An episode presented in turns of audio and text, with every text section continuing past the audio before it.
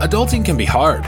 And have you ever noticed that the longer we adult, the less social we seem to become? Join us as a pastor, a lawyer, and a generalist walk into a podcast to make time for meaningful conversations about life, theology, and the church. We are the socially remote. Well, how's it going, guys? It's good to be back on the social remote. How are you tonight? Doing well. Good to hear. Yeah, doing pretty well. How are you doing, Steven? You know, I can't complain. It was a beautiful day today. We are recording on Wednesday, October the 14th, and we've just come out of a ridiculously rainy few days, and it was so nice out today. Yep. Just made me want to be outside, but I was inside working all day, unfortunately. Yeah. David, what were you doing today? Uh, I actually had a rather eclectic day. It's a good use of eclectic. Mhm. Thank you. Yeah. At work, I spent most of my time studying, um, preaching this Sunday. So I was doing a lot of What- studying, What are you, what are you preaching on? kind of covering John chapter 3 and 4, but I'm kind of zeroing in on John chapter 3 verses 31 to 36. So Uh, you're gonna you're gonna avoid the 316 then. thankfully, our pastor covered that one this past week. I, I, I will go back to it. Very good. Um, but yeah, studied, uh, wrote a good bit this afternoon. Uh, also did an article for our newsletter, and then after that, I baked some bread and chopped some wood, and now I'm Wait, that- You're- time, time out, time out. doing a We need to- podcast with you guys. we need to rewind that. You bake some bread, Right. and there's none here. It was for neighbors. Are we not your neighbors? I believe Jesus asked that. Maybe even in the passage you're preaching. I was going to simply say that uh, David is quite the Renaissance man. Jack of all trades, I like to call. Are call you it. going to let him off the hook like that? You, I don't, am. you don't have any bread either, Matt. I, I, I know. I'm good. no, two weeks from now, I'll bring bread. Our neighbors brought us some homemade muscadine jelly, Ooh, and so we took them some bread to put the jelly on. And we you have the jelly.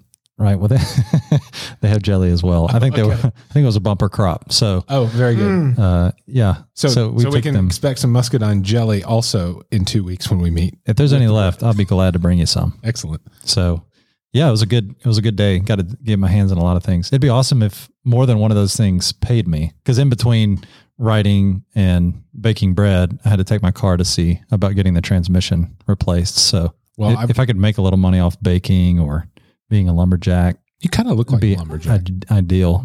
Well, I've got a challenge for our listeners that might eventually lead to some of that kind of stuff getting getting us paid. Would you like to hear about it? Yes, I would. Okay. So we are currently, as of today, The socially remote. the socially remote, October 14th, 2020. We are just a little over a thousand listens, which is pretty impressive for first season. I think we're closer to like twelve or thirteen hundred. Well, I didn't check it today. So, you know, we are kind of having that snowball effect. So if that's the case, then maybe I need to up what I'm about to say. But And when it hasn't even been a full year. Fourteen hundred. 1400. Well, then this Started is an, in, what was our first episode? Mid March? I can't remember. Like It was? April sixteenth. April. Okay. There you go. Was our socially remote trailer, and then we put out our first episode that same day. So it hadn't even been a full year. nope. Close to a full year. So what I'd like to challenge our listeners, and again, we are the social remote, so we're not on the socials, and so we need you to help us get to 2,020 listens by the end of 2020. That's the goal. Ooh, four more episodes, Four more episodes, including this one. So Yep. I'll just say I do think that the one we do next time, interviewing Dr. Uh, Trueman, that should generate a lot of listens. I, I mean, unless we just botch the interview, but that book is blowing me away that we're going to interview him on. But see, the problem is the book's not out yet. So who's gonna who's gonna share? we're going to ask him questions about the book because we have the book. Well, that's true, but who's gonna share this? it's gonna be a lot of anticipation. I think it'll get shared. I Yeah. do too. I do too. So 2020 listens by the end of 2020. That is our campaign. We need your help to get us there, and I think I think we can do it. And maybe just maybe if we get to something like that, we might be able to monetize the podcast. Then you'll have to put up with ads and everything else. So please, please send this out to people. Just now kidding. a word from our sponsors. Yeah, and I listen to a lot of podcasts, and obviously the most successful ones, they've got plenty of advertisements that they do, and they do it themselves. So, like Express VPN, you know. Don't give don't give free airtime if you're going to do it. Make something up like so we have to start working on our advertiser Sargento voice. cheddar slices. I've got a Sargento cheddar slice right here. See, Sargento, we're ready for you. We're gonna have 2,000 listens. But seriously, it's fall and pumpkin is here. And so if you need a pumpkin, I would suggest you go to your local supermarket and pick a pumpkin up. That is a word from our sponsors tonight. Matt, do you want to introduce this topic for us? Yes, not only is it fall, but it's election season, and that is going to be the topic that we're going to talk tonight about, more specifically about politics and This episode should make up our extra 500 based on where our country is uh, right now. Given the, the yes, exactly. So every four years, in particular, I mean, you know, there's elections every year, but every four years, uh, a big part of the federal government is up for uh, election or reelection. Obviously, the presidency is the biggest one that everyone talks about, but of course, one third the Senate. All 435 members of Congress are up for um, election as well. So, Has, has that always been the case? I, don't- I didn't realize that. All 435 yeah, members they only of the serve two years, and so yeah, Okay. mhm. it's quite the deal every four years uh, because it's a huge part of our government can turn or stay the same depending on how people vote. So, given the gravity of what happens every four years, and given the fact that you know the government is increasingly involved in a lot of things that go on in this country, especially right now with COVID and everything else. There's a lot of consequences from this election, some intended, some unintended. And so what we wanted to do in this episode is basically talk about how does a Christian approach politics? How does a Christian approach voting, elections, those type of things? Just to be clear, the purpose is not to persuade voters, potential voters, or listeners to uh, a particular policy preference. Rather, what we want to do is hopefully give a roadmap or lay down some guideposts as to how a Christian should think about issues, how a Christian should think about politics, how a Christian should think about government. And that's really going to be the focus of, of tonight's episode. I feel like this ends up being what the church talks about every four years. you know, it's, Well, that's it's just kind of a reminder to everyone. Hey, you know, you need to be voting your conscience, and you need to be trying to vote biblically, and you need to uh, be seeking unity with folks who disagree with you. And I guess every four years we just get forgetful. uh, I feel like every four years it's kind of like if we don't get our guy, then it's the end of the world on both sides. And you know, it just usually never plays out that way for either side once the election's done. So uh, I suppose it's a refresher in some ways, but hopefully it's something that sticks with us. Well, and, and I feel like more so than most years that I can remember, this one is especially contentious, not just because of the presidential debate that's going on right now, but I also think it's contentious because of what's going on with the Supreme Court and everything else there. So there is a lot of division in our country. There's a lot of division in the church. And so, yeah, I do think that the church comes around to this every four years and says, Hey, don't, you know, don't forget not to go crazy. And Jesus is Lord and all those things. So we, we want to do a deeper dive into that and talk about some of the scripture and everything else. So I, I think maybe we should uh, go to our sneak peek.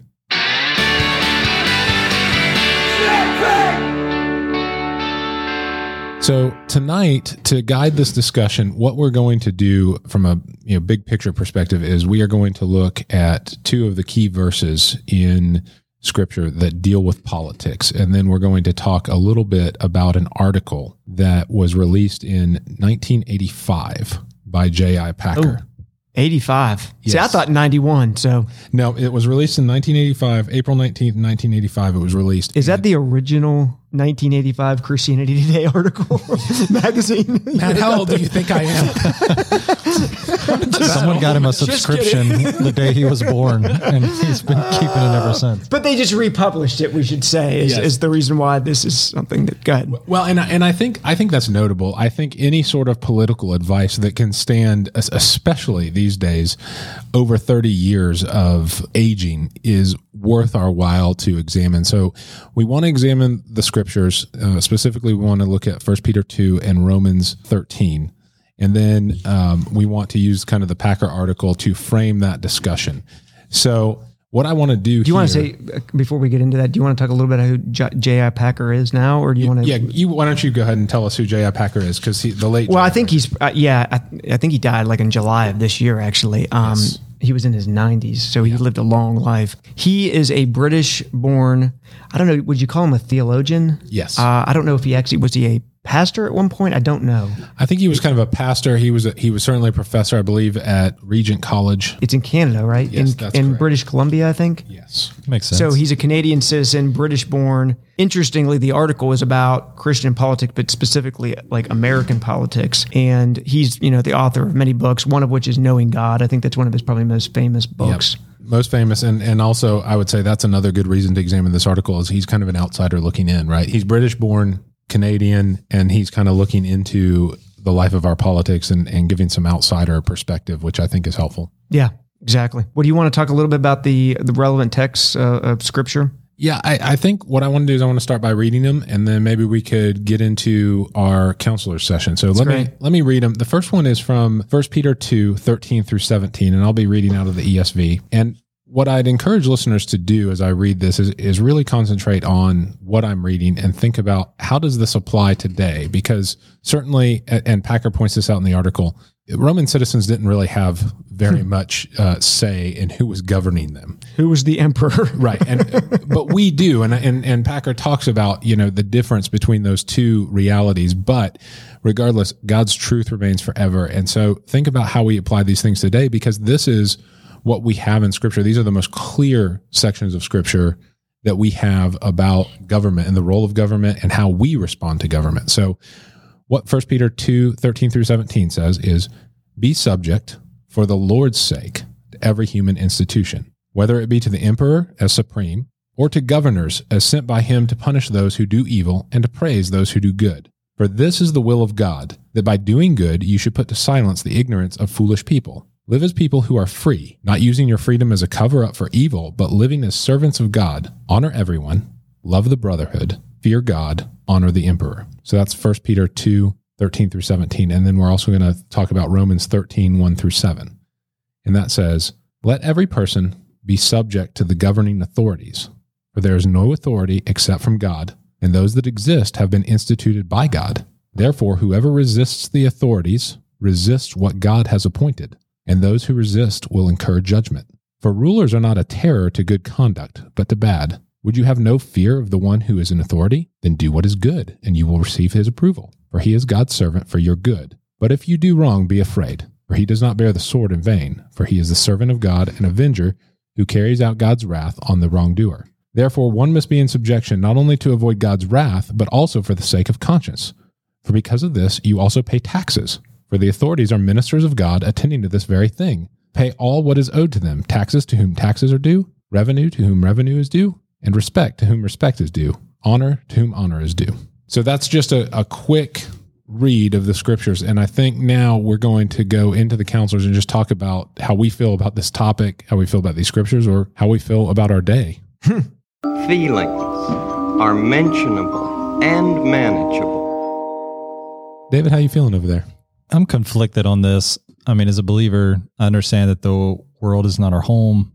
America's not the kingdom that we're trying to advance. And so as I read these, you know, articles like this Packer article about the Christian responsibility to be involved in politics and in decisions regarding government and all that, I really have to check where I am, uh, just because my tendency is to just get overwhelmed and get really critical and cynical and just want to withdraw and be a little ignorant. And I would say too, just to be honest, I'm I'm not super patriotic. I, I never have been. It's not that I don't like America, don't enjoy living here, or that I don't appreciate it because I do.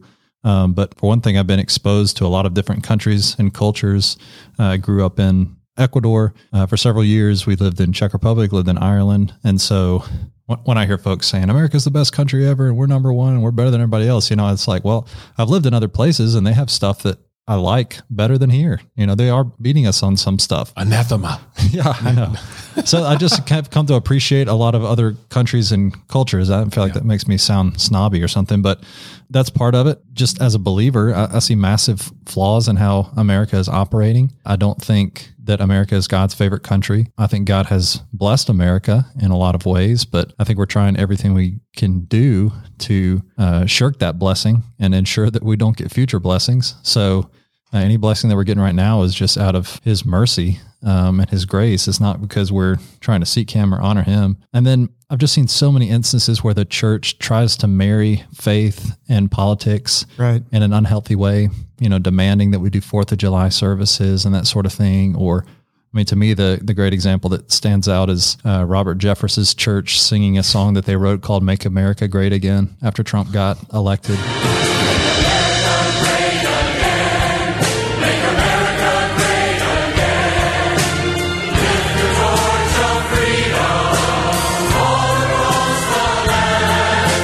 They just took Trump's That's campaign slogan and made it into a song. And to me, that was just that felt like emperor worship a little bit, you know.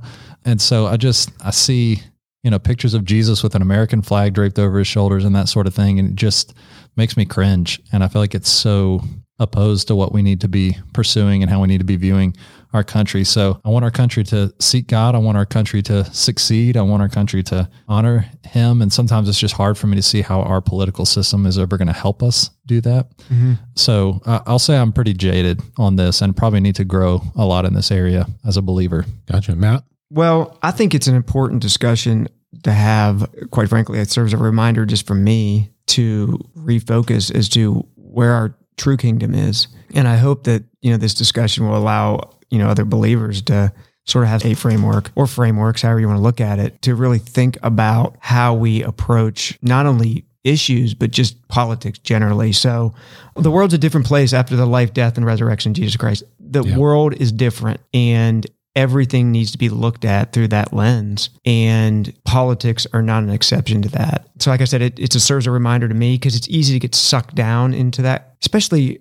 I think you said this a second ago, Stephen, but it's really contentious right now. Yeah. And it's very easy, whether it's at work or wherever, to get sucked down into politics. And, I, and, and I'll share this just real quick. This is just an example of that. I was at work today and a colleague and I were talking about there was supposed to be another presidential debate this week and it got canceled or Trump didn't want to do it. And then Biden said, well, I'm not going to do it. I'm going to do a town hall. Well, it turns out that both candidates are having their own town halls, one on ABC, one on NBC this week.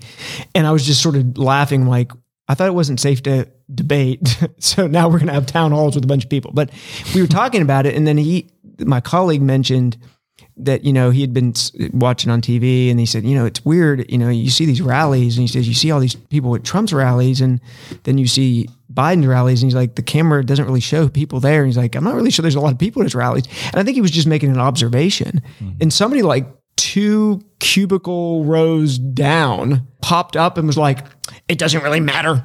It doesn't matter if anybody's at Biden's rallies. Like just angry. like it was like somehow we had slighted Just making an Joe observation Biden, with no was- opinion. I- I- exactly. And so that's that just is in a very small example of the contentious nature of things. So this conversation I think is going to be fruitful, hopefully for me, but for our listeners to say, hey, we got to step back a little bit and get out of this contentious grind that we're going through and right in the heat of it right now because there's only a few weeks before the election. Yeah, I think that's sort of where I land on on how I feel during an election year, uh, especially in in the last month. I have a lot of friends of varying opinions and ideologies, and it's always interesting to come into this time of election cycles. And honestly, if one domino falls the wrong way, it becomes divisive. I enjoy a good debate every now and then, or exploring other people's opinions so Sure. that I can help Yeah. craft and sharpen my own.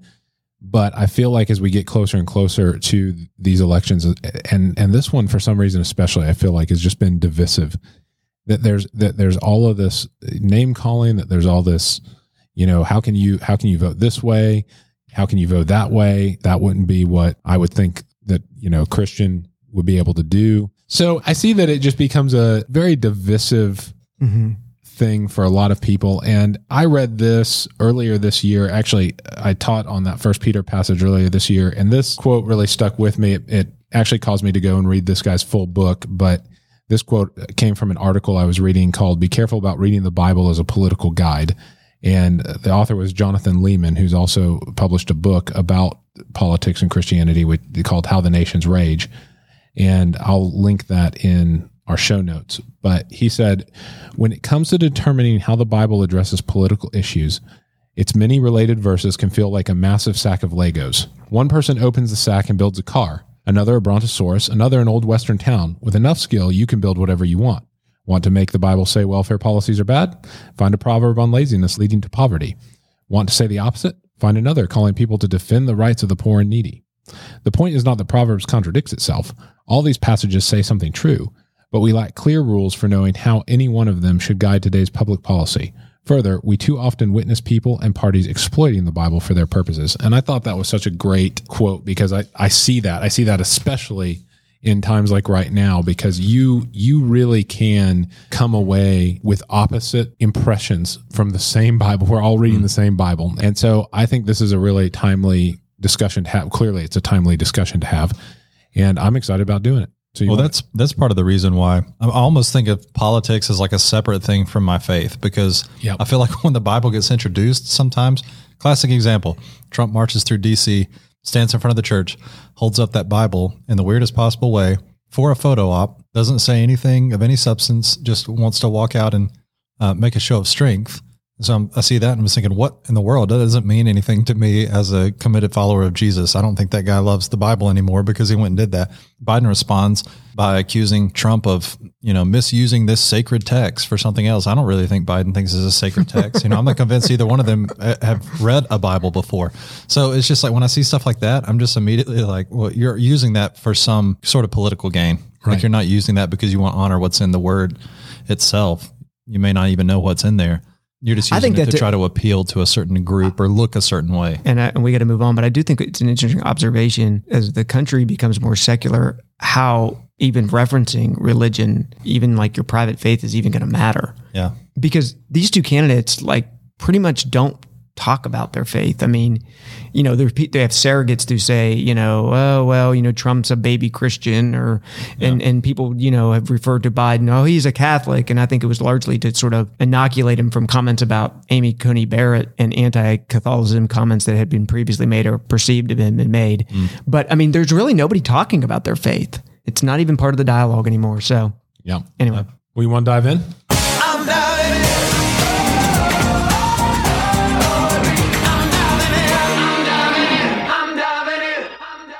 So I thought we would start for just a couple minutes by talking about those two passages. And I think where I want to start, and Matt, you mentioned this just before we started the podcast tonight, so maybe you can um, take this for for a little spin. But I wanted to start by thinking about that passage in First Peter and Peter's progression, if you will. Do you want to? Yeah, I think Peter is a perfect example of someone who was lost and was found. Um, Peter, if you read the read the Gospels, if you understand the life of Peter, Peter was by and large a very zealous um, defender of the nation of Israel. Perceived that the Roman occupation was certainly against God and was really seeking and was looking for, and like a believing Jew in that time, a Messiah that would come and basically rid the Jewish people of the Roman oppressors and to reinstall a king of Israel in the land of Israel that their ancestors established. And that's what he wanted. And so what I'm describing right there is politics, right? It's political on earth power and gain. And Peter, that's the world Peter lived. And and then of course he ends up following Jesus for three years. And and what you see is an evolution from that. And you see during, and it's wonderful through the gospels, you see Peter sometimes kind of getting it at at Caesarea, he says, "You are the Messiah," and then other times he Jesus says, "Well, I'm going to have to be crucified," and, and and Peter's like, "That's not going to happen." He's like, "Get behind me, Satan." Yeah. I mean, it, you see it sort of. He's starting to get it, but he's not really. And then to the the scripture that Stephen you read earlier shows the the really the full maturation of Peter. That then says, "You know what? I understand the role of government, but there's a heck of a lot more important things than." Politics and, and government and earthly rewards and and power. And so I, I think he's a great example for Christians. That's my take on Peter. I think he's a great example, and you just got to understand his evolution and not just read. You know, the scripture's great, but don't you got to see the whole picture of Peter to understand how he finally arrived at being able to write a letter that says those things. Yeah, and I want to fill out that skeleton a little bit more and- and say Yeah. that you know he yes he had that instance where Jesus said, "Get behind me, Satan," because he was he was saying, "No, you, you can't go around telling people that you're going to die, right? Because you're the you're the political leader." And Jesus is, is trying to tell him, "No, this is not this is not about politics. This is bigger." And then when they came to arrest Jesus, it was Peter that drew the sword. Mm-hmm. That's If you right. At, if you look at John 18, it was Peter that drew the sword and struck off the ear because he was thinking, this is it. This is the time. It's about to happen. And then what happened that very night? They took Jesus away and he, and he started denying him Yep. because he was, he was watching as his political ambitions were going downhill and Jesus was being tried and nothing was happening.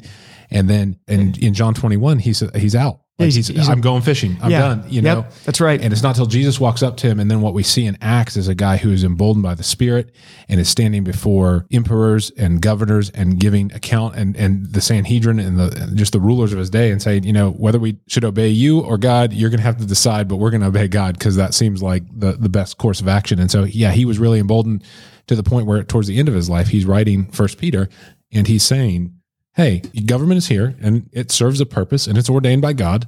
and you need to honor the emperor and love the brotherhood. Mm-hmm. And I, I love that phrase honor everyone, love the brotherhood, fear God, honor the emperor. That alone should be what we march to in October and November. Honor Yeah. everyone. There's a lot of not honoring people going on.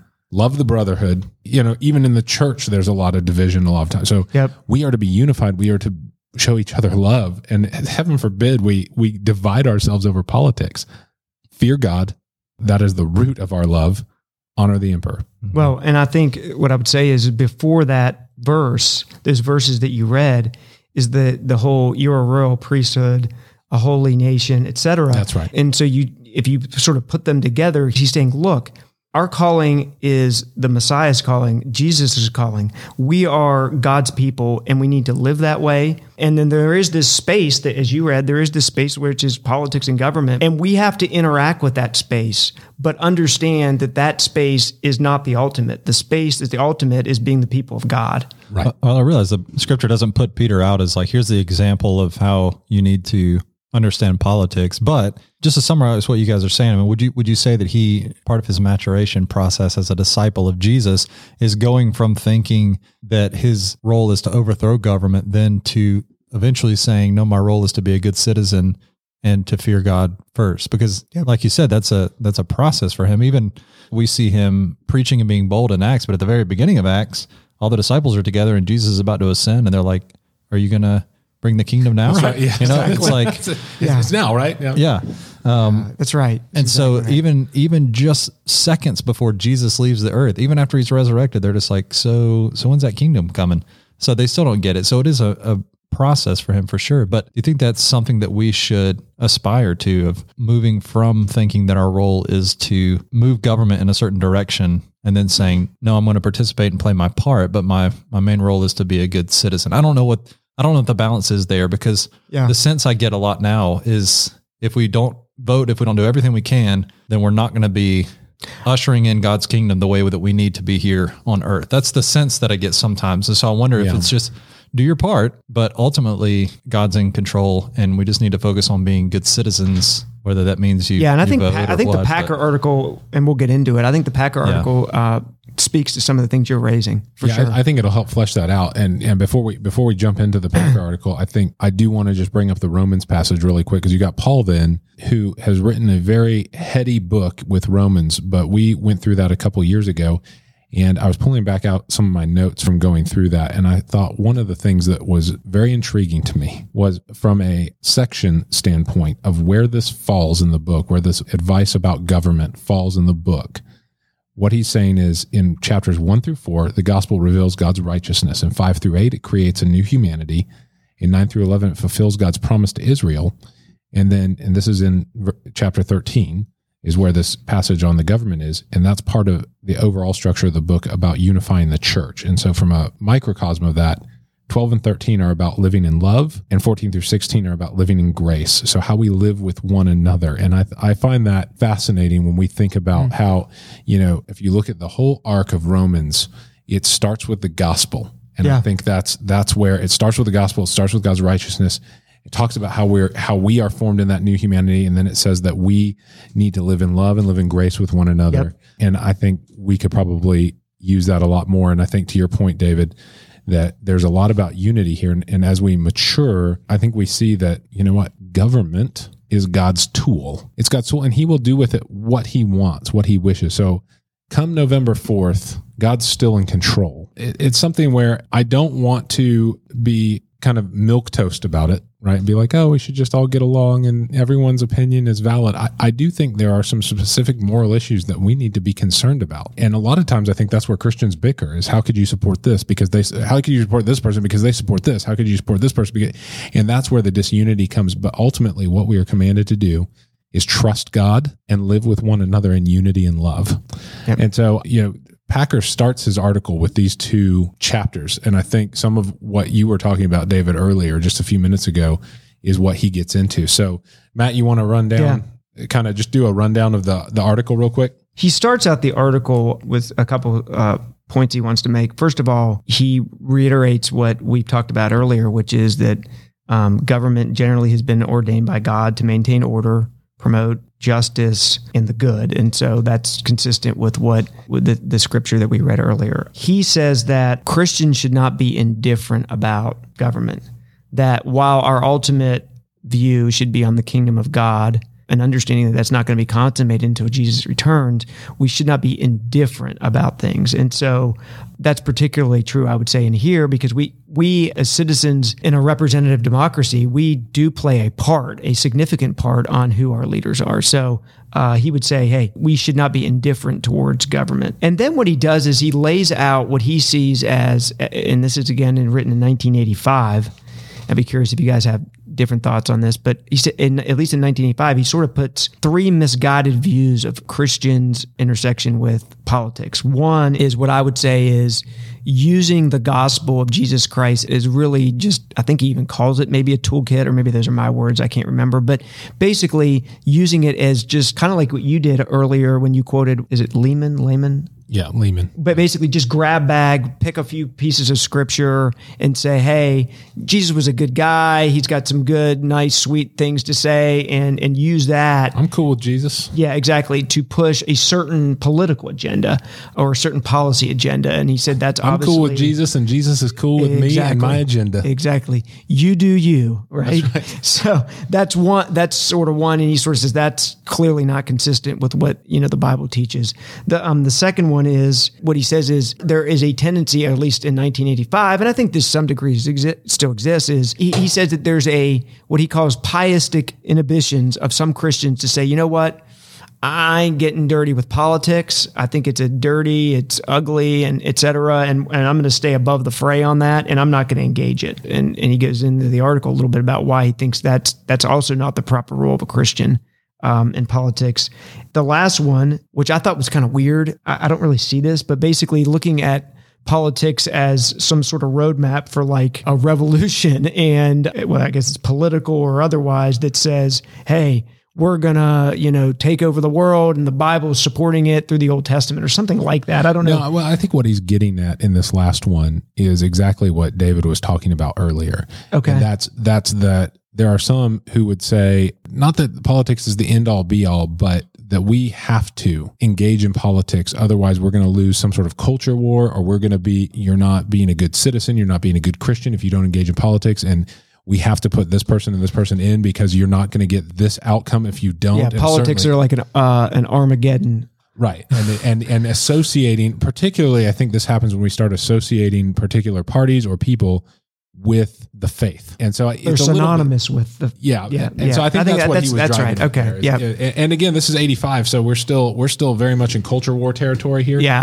I, I think that's right. Um, but I, I think that's kind of morphed uh, to essentially what David was describing. I mean, do you would you agree with that? That sort of this this idea that you know if you don't engage in politics, then you are somehow not doing your civic duty. You're not a good Christian. You're not a good citizen. You're not. You know, is that sort of where you were going with that, or have, have I gone way off the rails? Yeah, uh, no, I totally, and I think that's often done to the exclusion of actual like personal involvement or taking steps to try to remedy problems in society. Ah, that's good. Um, I, I read a really interesting article by David French recently, and the conclusion of his article is basically what you do on a local level. He was talking about particularly abortion. So what you do on a local level has way more impact than who gets in the Oval Office, just historically.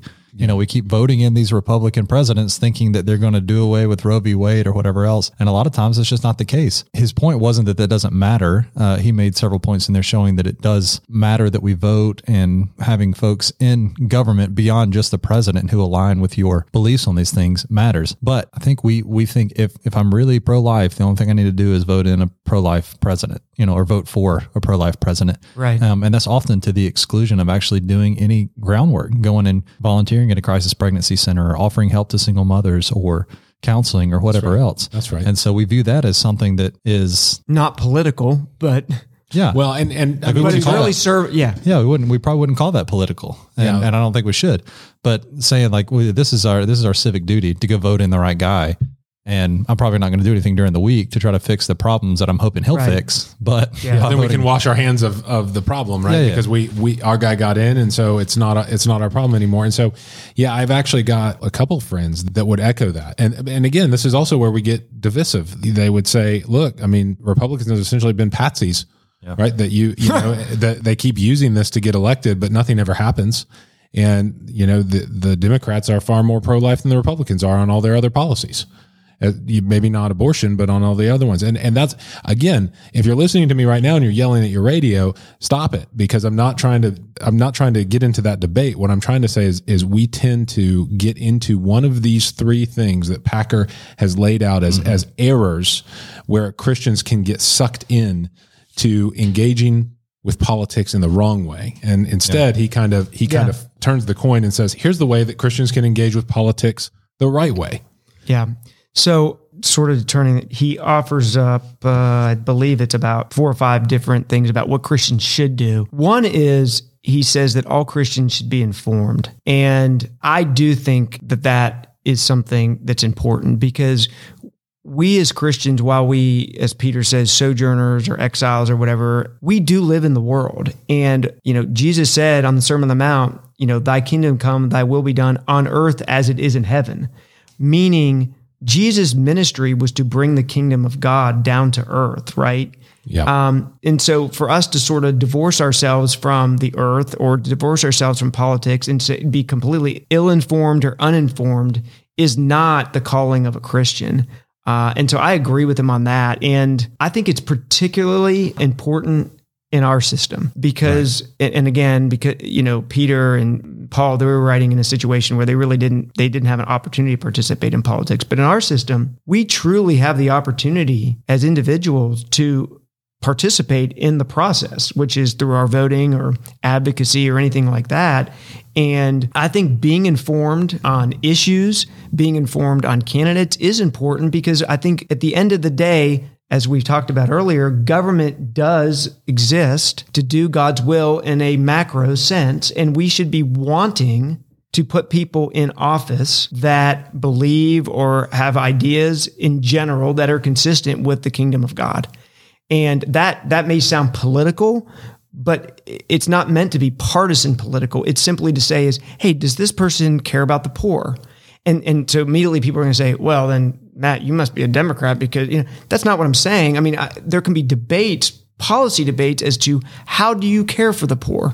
You know, abortion. We can talk about abortion. Like, you know, I think that the scripture is pretty clear on on some of those issues in the issue of marriage. But I think that there's a lot of areas where there are substantive issues that Christians should be informed about and be able to engage with because this is God's world. He created it.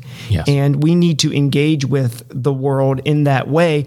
Understanding that we are not trying to build the kingdom through our political leaders.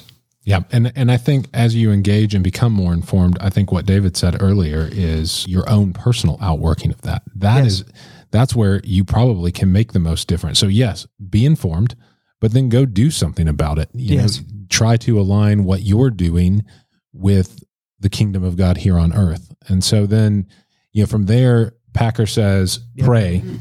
And that one, I think we a lot of times just gloss over. But when was the last time that you actually prayed for someone in leadership in a public office? And that's convicting to me because I know often I like to complain, but we have a very powerful tool at our disposal, and that's prayer. We can approach the throne of Almighty God about these situations and know that He can Yes. handle it. And you know what? We're allowed to make mistakes here, and we need to be forgiving. And we need to have grace. and We need to have love with our brothers and sisters. And, and, and pray for wisdom. yes. right? Biblical wisdom. So the next one is uh, he said all should vote in elections and referenda, which we don't really have referenda as far as I know in, in our state. From Some- time to time. Do we? Yeah. I'm probably. I don't even yeah, maybe we have one on the ballot this time. I don't know. But the, the bottom line is he thinks it's important that Christians vote, um, which speaks to uh, the participatory nature of, of things, at least in Packer's view. And then he says he kind of talks about, well, there's going to be some people who not only stay informed and not only pray for our leaders and not only, you know, vote as a citizen, but he says some are actually going to be called to do more than that. And whether that's writing or debating or actually seeking office. And he said that that's okay. That that Christians can engage in that space, unlike the the second sort of talking about the things he said that are misguided, which is completely removal. He says it's okay for Christians to participate in the political process um, beyond just voting. And he does provide some warnings that this is a very difficult space for a Christian to engage in, I mean, particularly professionally, because you're constantly having to operate in gray areas. And a lot of times that doesn't align with your faith. And and I think we've got great examples, including, I mean, really particularly in the Old Testament. You Yeah. look at Joseph, you look at Daniel. I mean, let's let's let's mention that for a minute because Yeah. Joseph essentially, if you look at what he did, he went in, he got power, he taxed all the people for seven years, and then he sold back what he had taxed them until they were out of land, out of money, mm-hmm. and then they said, "Well, we'll just sell you ourselves." And this was the Egyptian people. I'm not talking about the Israelites. Go read it in Genesis. He essentially enslaved the entire nation with their own money. Mm-hmm. And I think we don't, we don't often take a view of that, but I, I say that to say that God used Joseph he did. to extend the line of Israel, to protect them, and to give them a place to be. Now, that ultimately didn't go well for them, and Moses came and freed them from that bondage. But I think so often we have a rose colored view of things when God is in, in control. Mm-hmm. And so I think that's good. And, And Daniel's Yeah. a great example too. I mean, I can't remember exactly his role that he served in the Bible. Was he like a civil servant or I mean, he was he was right hand man to the king. is that what he? Yeah, eventually, like I mean, that's why he kept getting himself into. You know, But he kept up. And the thing about it is, and I think it serves as an example, not only participating, but there were examples where Daniel just said, "Yeah, I'm not doing that." Yeah, Like he spoke. He spoke truth to power. he spoke mm-hmm. truth to power, even though he was part of the machine as it is. Yeah. And so I think we've got great examples of people, and that doesn't mean, well, the calling of a Christian is to, you know, be a politician. It's simply saying is we can participate in this.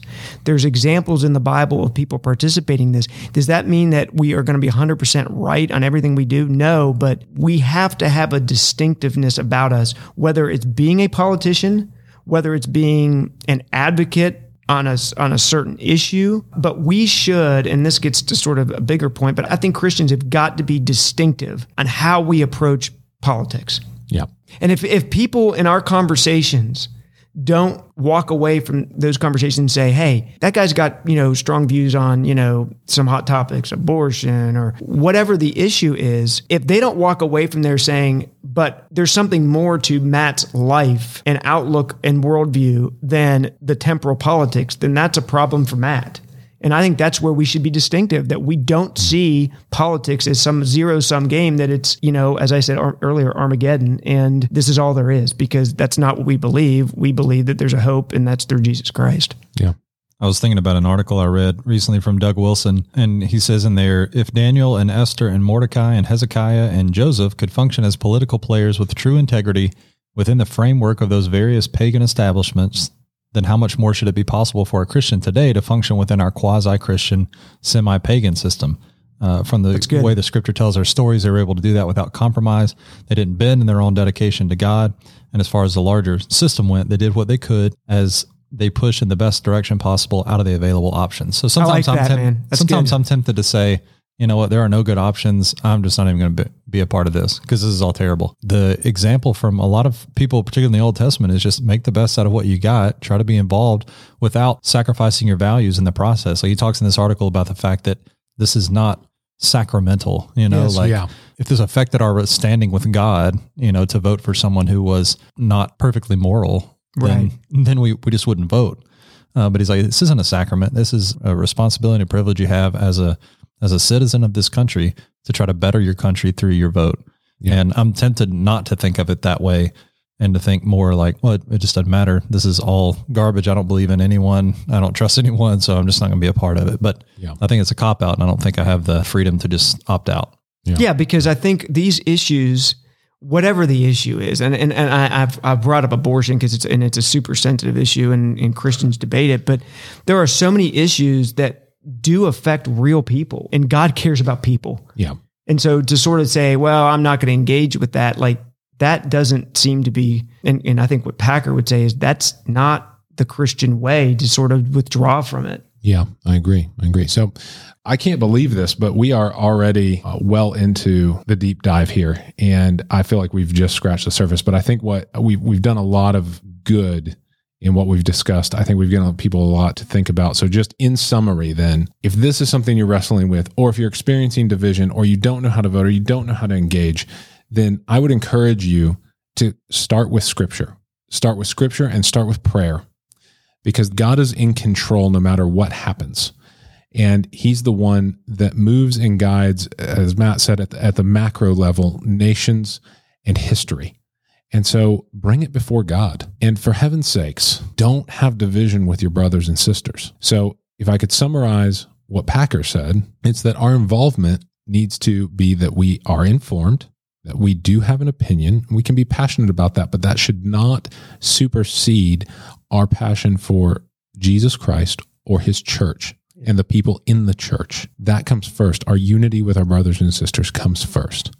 We should be praying for those in power we should vote in elections and referendums. And then, if you're so called, do try to get involved, either voluntarily through political influence by maybe writing or debating or even doing something like this, like a podcast, like we're doing, or maybe God's calling you into a political vocation. And that's okay too. And we need to be doing that. One of the things that David said that I think is key, and we're actually going through the book of Micah in Sunday school class right now. And I think Micah would say the same thing.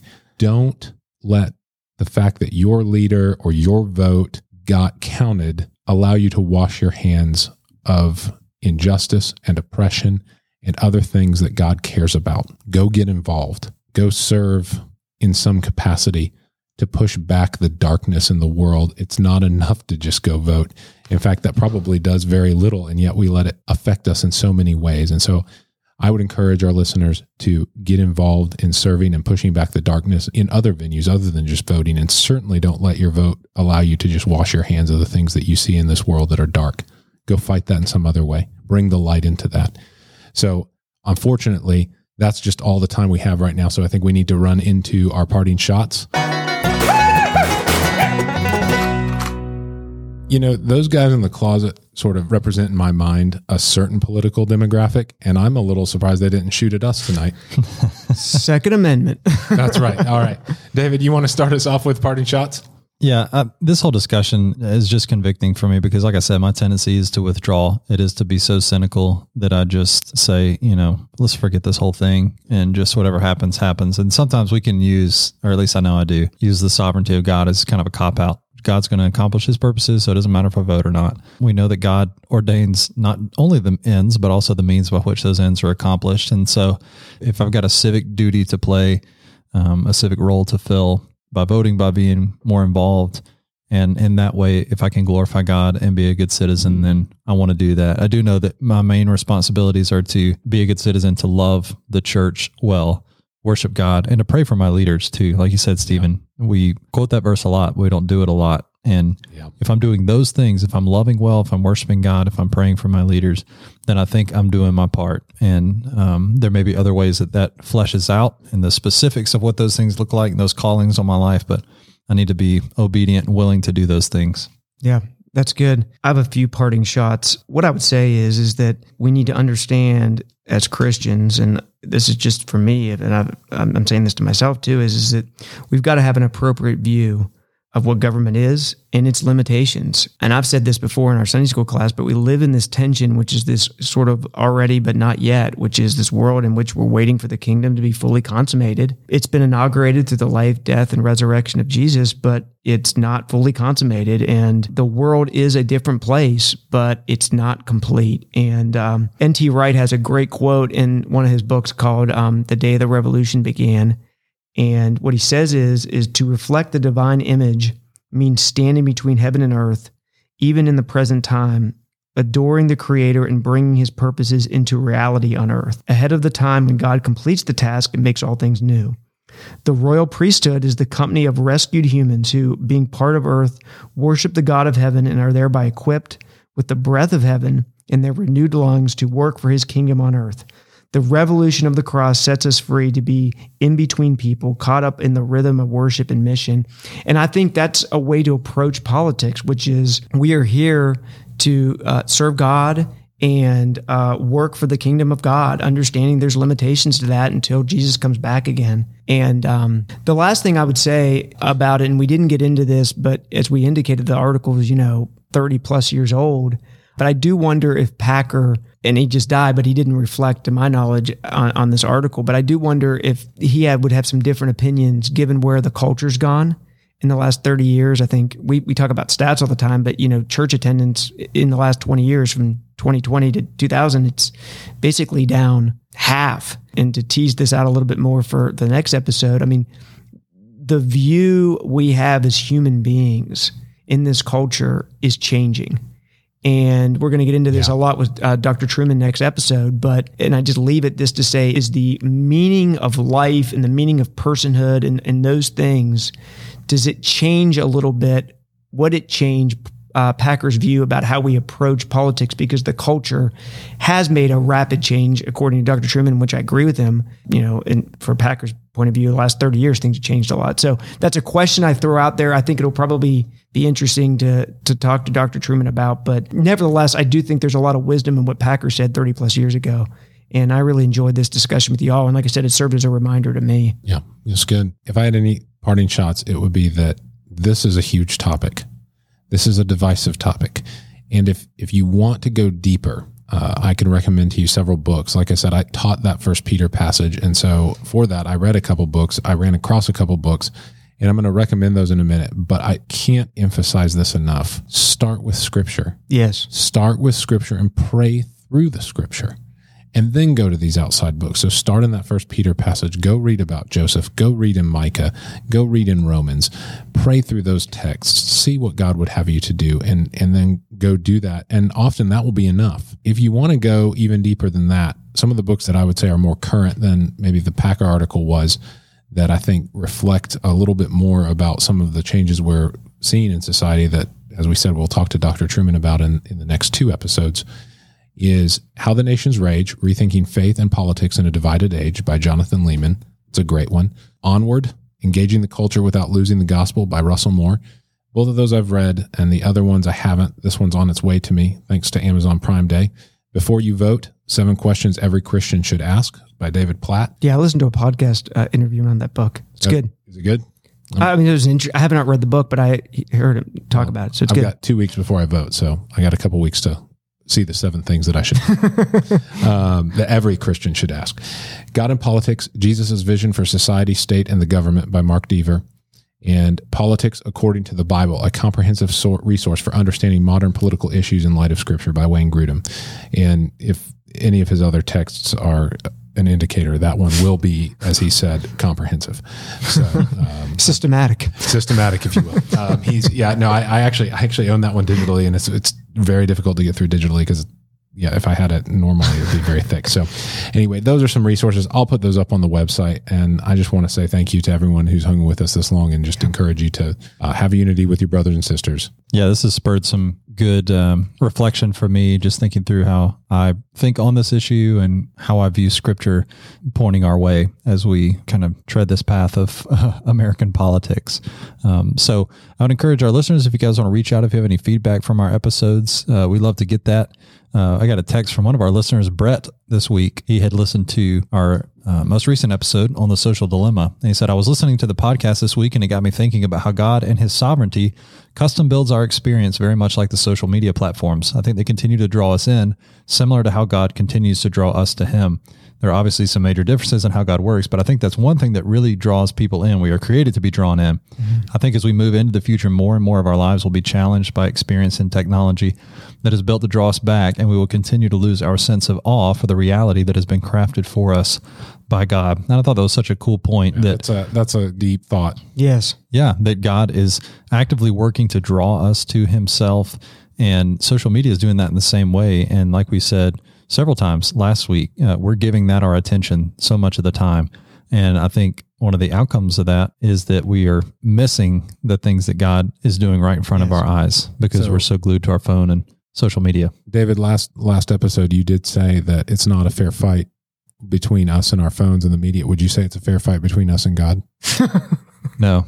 Okay, so he's like the ultimate algorithm. Yeah, he is the uh, irresistible grace that AI does not possess. So And on that note, 2020 by the end of 2020. that's right. Yep. So we'll be back next time, as we said, Dr. Trueman. And don't forget that we will read your stuff out loud if you send it to us. And the next two episodes are going to be Dr. Trueman, and then we have a, uh special season finale episode of the Socially Remote. Thanks for joining us. Share us on the socials. 2020 listens by the end of 2020, and uh, we're looking forward to seeing that. All right. See ya. Bye. Thanks for listening to this episode of the Socially Remote Podcast. Until next time, stay socially remote, but in a good way. Try to practice social distancing from the tribalistic monologues you find in places like social media. Instead, we encourage you to have similar, meaningful conversations with friends, family, and neighbors. Kind of like the ones you hear right here on the Socially Remote Podcast.